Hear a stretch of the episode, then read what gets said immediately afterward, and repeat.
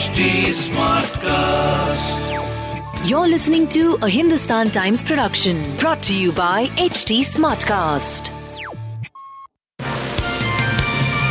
Hello, these are the top news for the day. Maharashtra Chief Minister Eknath Shinde on Thursday announced that the state government had decided to cut value-added tax on petrol prices by 5 rupees per litre and diesel by 3 rupees per litre. Shinde informed reporters after a cabinet meeting at Mantralaya that the decision would entail a burden of 6,000 crore on the state exchequer. Tamil Nadu Chief Minister M.K. Stalin was admitted to Chennai's Kauvery Hospital on Thursday after he tested positive for COVID two days ago. Stalin had contracted the virus on July 12. According to the hospital, he has been admitted for investigations and observation for COVID related symptoms.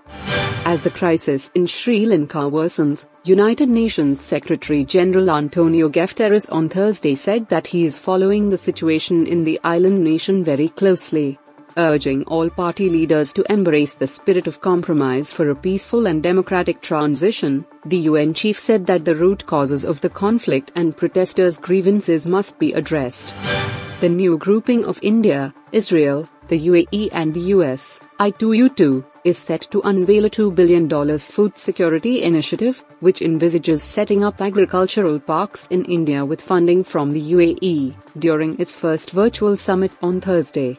Prime Minister Narendra Modi will join his Israeli counterpart Yair Lapid, United Arab Emirates President Mohammed bin Zayed Al Nahyan, and US President Joe Biden for the I2U2 summit. The meeting is being held during Biden's first visit to West Asia since becoming president. Fresh pictures from the upcoming Game of Thrones prequel, titled House of the Dragon, are here and give us a much awaited glimpse of the lead characters from the show.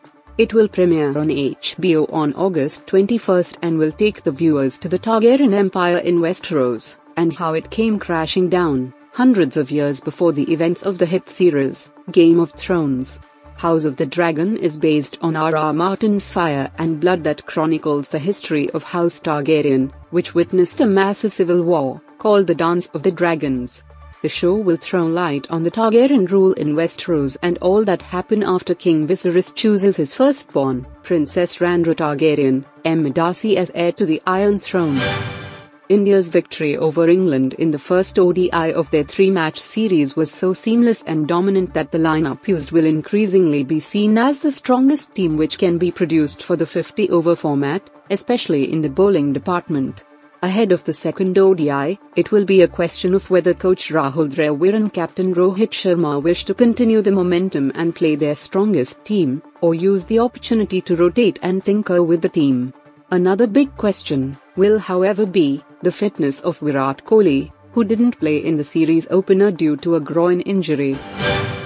You were listening to the HT Daily News Wrap, a beta production brought to you by HT Smartcast. Please give us feedback on Instagram, Twitter, and Facebook at HT Smartcast or via email to podcasts at hindustantimes.com. Until next time.